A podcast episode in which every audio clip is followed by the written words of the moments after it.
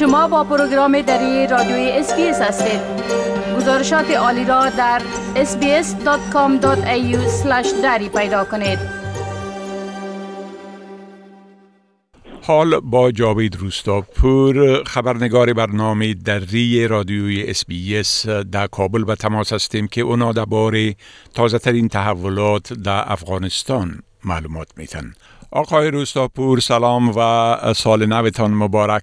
خب گفتم این شک مردم در افغانستان در ولایات مختلف با وجود که طالبا برگزاری نوروز منع کرده بود با ای هم مردم خودشان با راه اندازی محافل و مراسم نوروز تجلیل کردن. بله؟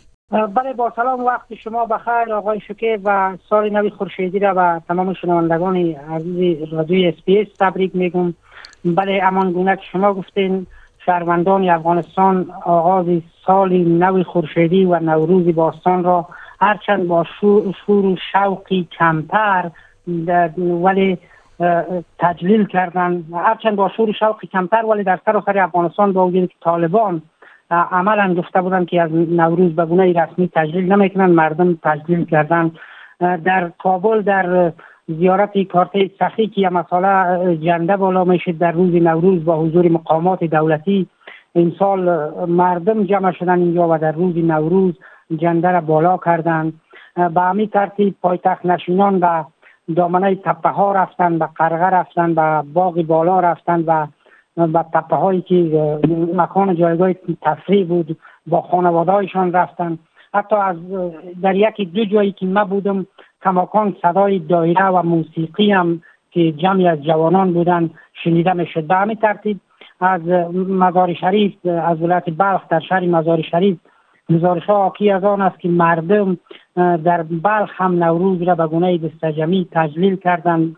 به حضور مقامات محلی ولایت بلخ در ولایت هرات نیز نوروز را مردم تجلیل کردند و در جایی که اما ساله اونجا جنده بالا می‌شد.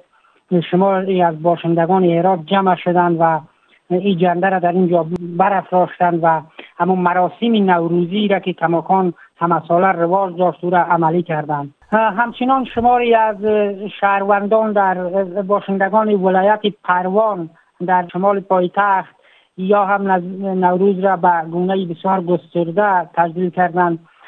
به تپه که معروف به تپه گلغندی است رفتن و در این تپه که بیشتر گلهای ارغوان این تپه را مزین ساخته خانواده ها در اینجا به پخت و پس و تیری و همو بازی های محلیشان را در اینجا انجام دادن.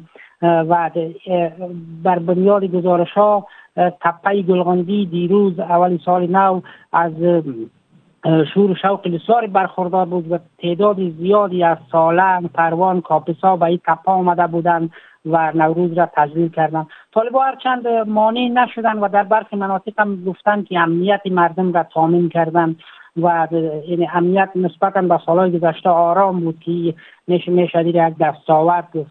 اما که مقامات شرکت نکردن طالبا رسما نوروز را تجلیل نکردن با واکنش های بسیاری در شبکه های اجتماعی و از طرف آگاهان امور فرهنگیان مواجه شد که جشن یک جشن باستانی است و هیچ ربطی به دین ندارد و امارت اسلامی باید از این روز تجلیل کند. در همین حال روز گذشته وقت روز گذشته وزارت کار و امور اجتماعی حکومت سرپرست طالبان روز دیقان را که دومی عمل بود از دومی عمل به پنجم عملی را انتقال داد. خبرگزاری دولتی باختر به نقل از مسئولان این وزارت گفته که در روز اول سال خورشیدی جشن نوروز بود و دوم در گذشته روز دیقان و جشن نوروز کاملا از تقویم رسمی افغانستان حذف شده و روز دیقان از دوم عمل به پنجم عمل انتقال داده شده. بله خب گفتم این که قاضی هایی که پس از آمدن طالبا از وظایفشان برطرف شده دست به اعتراض زده و خواهان معلوم شدن سرنوشتشان است بله؟ شماری از این قاضی ها که از 34 ولایت افغانستان به کابل آمدن در یک گرد امایی از حکومت طالبان خواستند که تا یک ماه دیگر به خواستهای آنان رسیدگی کنند. در غیر از این صورت اونا به گناه دستجمی افغانستان را ترک خواهند کرد. این قاضی ها تاکیدشانی بود که برگشت به وظایفشان دریافت معاش شش ماههشان و یا هم دادن امتیاز تقاضی. از خواستهای اصلیشان بود که باید برشان حکومت سرپرست طالبا این خواستا خواستای مشروطی را بپردازه قاضیان برکنار شده تاکید می‌کنن که درباره سرنوشت آنان هرچند وعده های داده شده ولی هیچ تصمیمی گرفته نشده هیچ تصمیمی که حال مشخص شد که باش اینا دوباره به کار گرفته میشن یا نه گرفته نشده. پیش از این همی قاضی چندین بار در نشست های رسانه در اعتراضات خیابانی گفته بودن که سرنوشتشان نامعلوم است و تعدادشان به بیش از دو هزار نفر می‌رسد. حکومت سرپرست طالبا قبلا در پاسخ به اعتراضات و خواستهای قاضی ها گفته بود که کارمندان پیشین نهادهای عدلی و قضایی به دلیل از اینکه در فساد دست داشتند و در بیعدالتی ها دست داشتن مسائل عدلی و قضایی را به گونه اصولی اینا اجرا نمی‌کردن به این دلیل یا برکنار شدن و با وظایفشان بازگردانده نخواهند شد.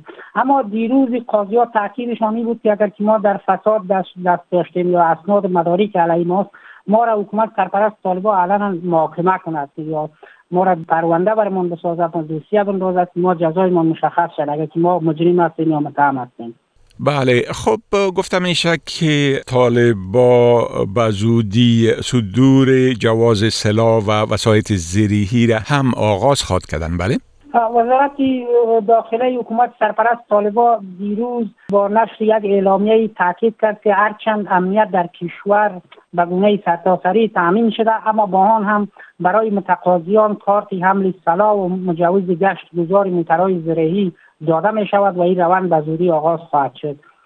مولوی زین الله آبیر رئیس دفتر وزارت امور داخله گفته که هر آنچه حق شهروندان می باشد از آن می توانند استفاده کنند و طبق طرز العملی که ساخته شده شهروندان می شهروندان تعداد از شهروندان که احساس خطر می‌کنند می توانند که جواز سلا بگیرند و, و یا اگر سلا دارند و جواز داشته در گذشته جوازهایشان از سر یا تیمرایل کنند.